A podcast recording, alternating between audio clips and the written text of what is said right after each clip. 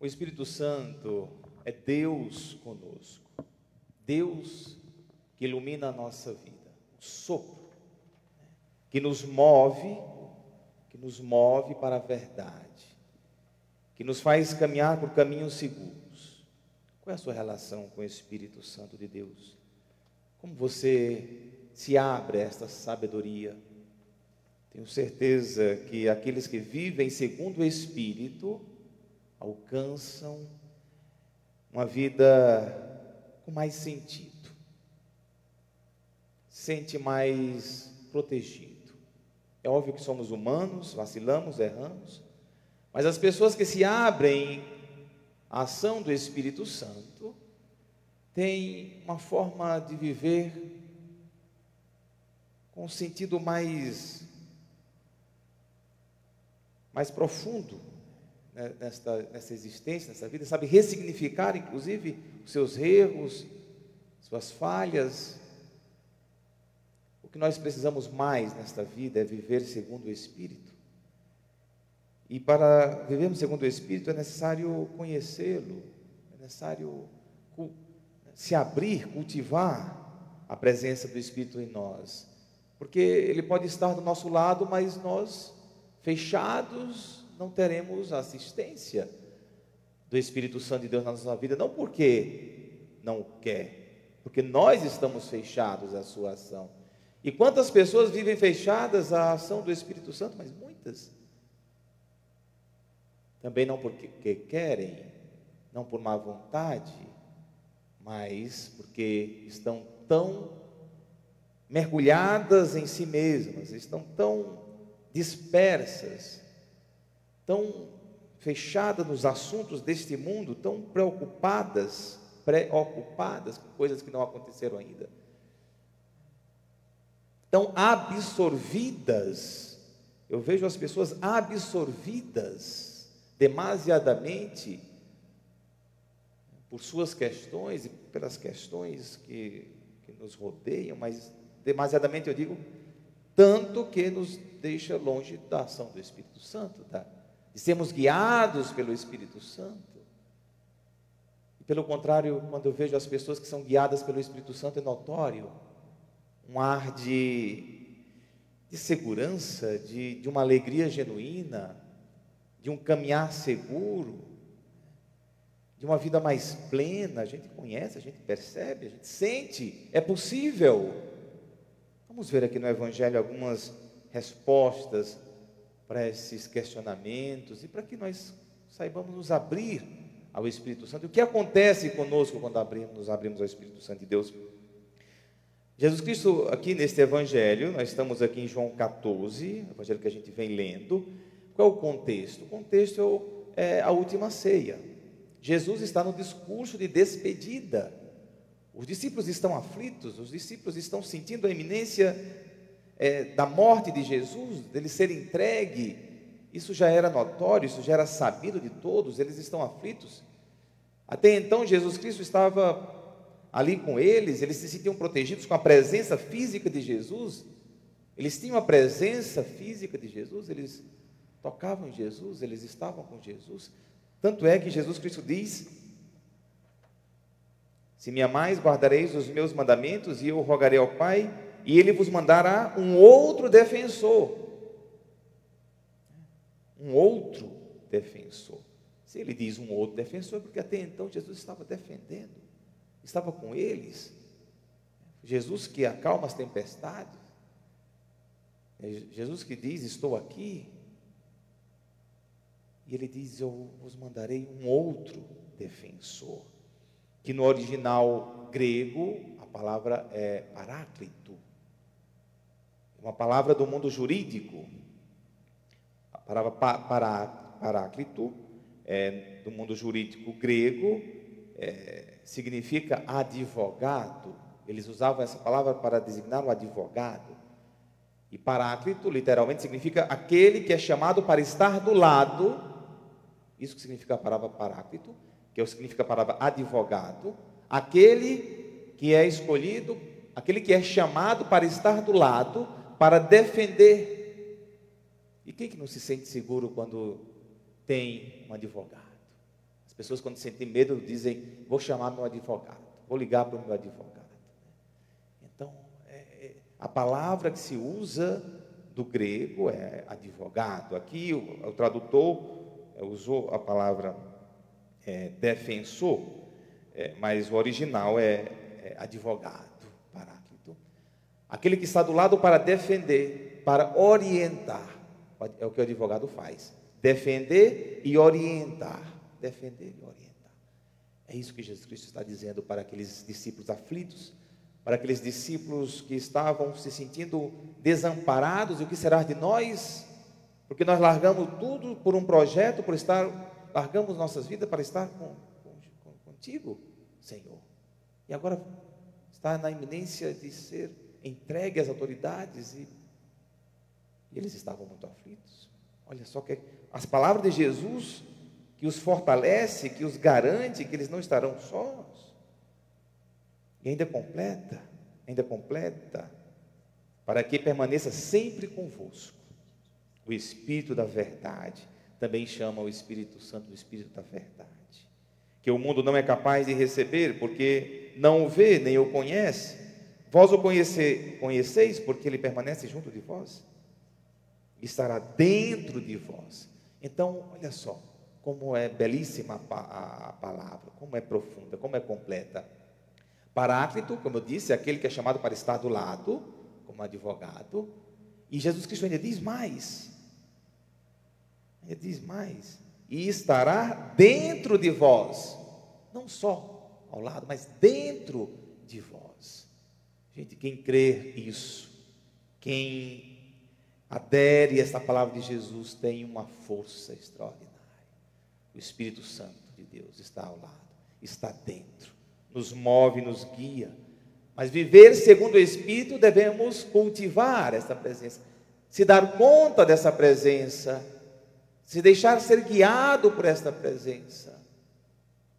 Aí sim a gente começa a caminhar com mais segurança na vida, dar passos mais seguros e firmes, ser guiado, menos cabeçada, menos, menos burrada menos vacilo, menos situações difíceis, constrangedoras, que o que mais a gente está vendo nessa vida são pessoas dando cabeçada, burradas.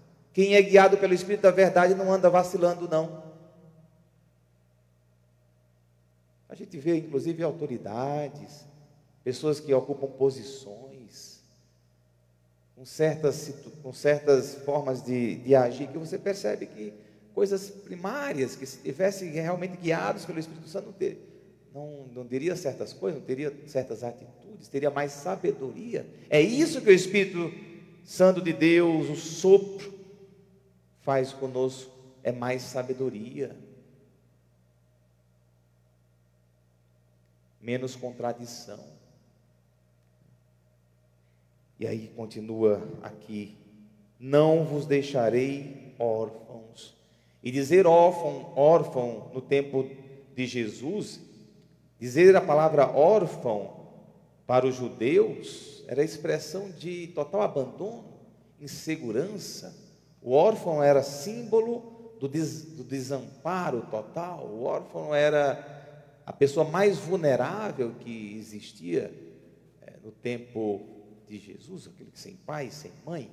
Né? Até hoje, certamente, o órfão é uma pessoa desamparada, né? mas hoje temos recursos outros para amparar os órfãos, mas no tempo de Jesus eram, eram aqueles mais desamparados. E aí Jesus Cristo garante: não vos deixareis órfãos, eu virei a vós. Eu virei. Então, quando a gente se sente abandonado, se sente isolado, de alguma forma nós nos sentimos é, órfãos, desamparados, está o Espírito Santo com você? O Espírito Santo está do seu lado, está dentro de você. Não há por que se sentir órfão, não há por que se sentir desamparado. Mas isso deu uma força para os apóstolos, para os discípulos muito grande. Eles foram capazes de coisas extraordinárias, eles foram capazes de ações de se arriscarem de forma assim é, de colocarem as suas vidas em perigo, em risco mesmo, depois da ressurreição, e eles foram entendendo essas palavras de Jesus depois da ressurreição, e então eles iam dizendo, então por isso que Jesus Cristo nos falou isso, o Espírito Santo está conosco, e eles foram, e eles eh, também obedeceram aquela palavra de Jesus quando ele diz, é, vocês farei, farão coisas maiores das, das que eu faço, farão coisas iguais às que eu faço, ainda maiores. E aí a gente pode vir aqui na, na primeira leitura, que dos Atos dos Apóstolos, capítulo 8, é, a ação dos discípulos, dos apóstolos, diz aqui: Filipe desceu a uma cidade da Samaria e anunciou-lhes o Cristo. As multidões seguiam com atenção as coisas que Filipe dizia. Olha só, vocês sabem o que era Samaria, né? Os samaritanos eram aqueles que não se davam com os judeus. Os samaritanos eram tidos pelos judeus como é, aqueles que se afastaram da verdade. Eles não gostavam dos samaritanos. E olha, os primeiros, o primeiro lugar que foram anunciar Jesus Cristo foi na Samaria. A coragem, a força, a sabedoria. Só o Espírito Santo podia mover homens guiados por Jesus para irem para Samaria. E todos unânimes o escutavam, pois viam os milagres que que ele fazia. E diz aqui também os apóstolos que estavam em Jerusalém, porque primeiro a igreja acontecia em Jerusalém. Depois de Jerusalém, eles foram para Samaria.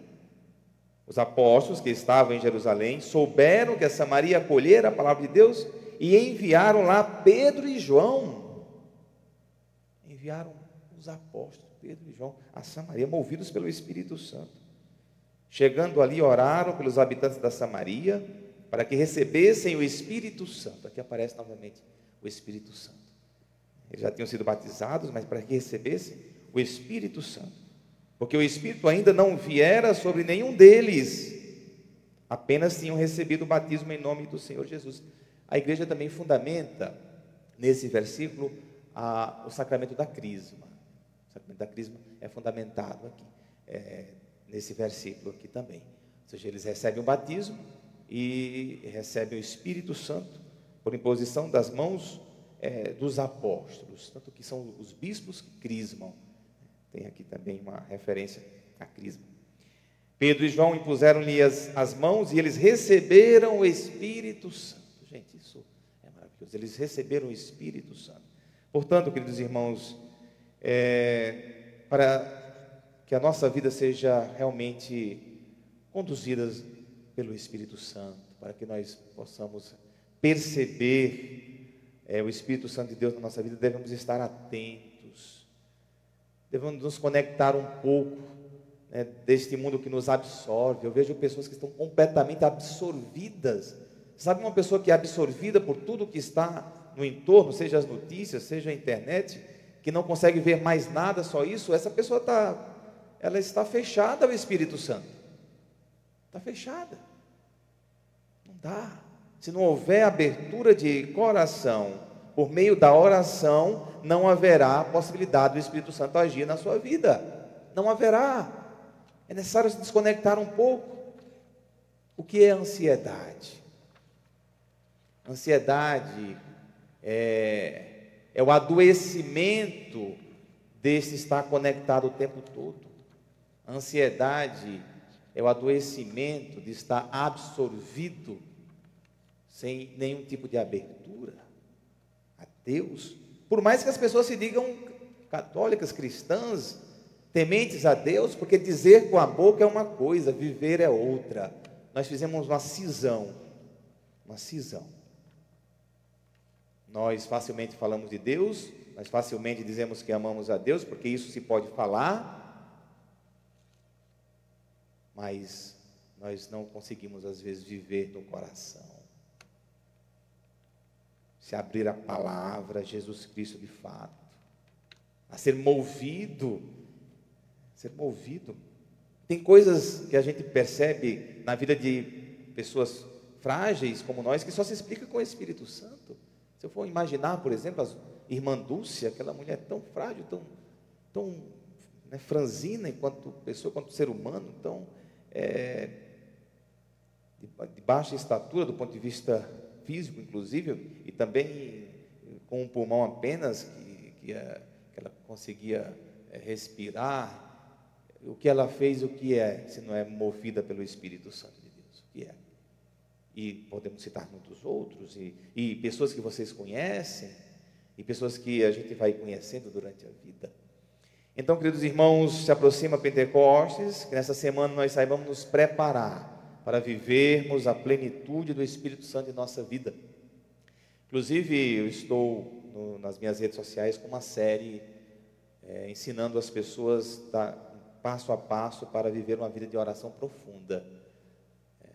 Experiência da meditação, do silêncio, da abertura né, para, para Deus, uma experiência que faço há 23 anos na minha vida de oração e 23 anos é mais da metade da minha vida. Estou ensinando nas minhas redes sociais, é, por meio de vídeos e todas as pessoas que realmente fazem a sua prática de oração diária, com método, com disciplina, alcança, alcança essa graça de ser guiado por caminhos seguros, é, pelo Espírito Santo de Deus, o Paráclito, o defensor, aquele que é chamado para estar ao lado para nos defender e para nos orientar. Louvado seja o nosso Senhor Jesus Cristo.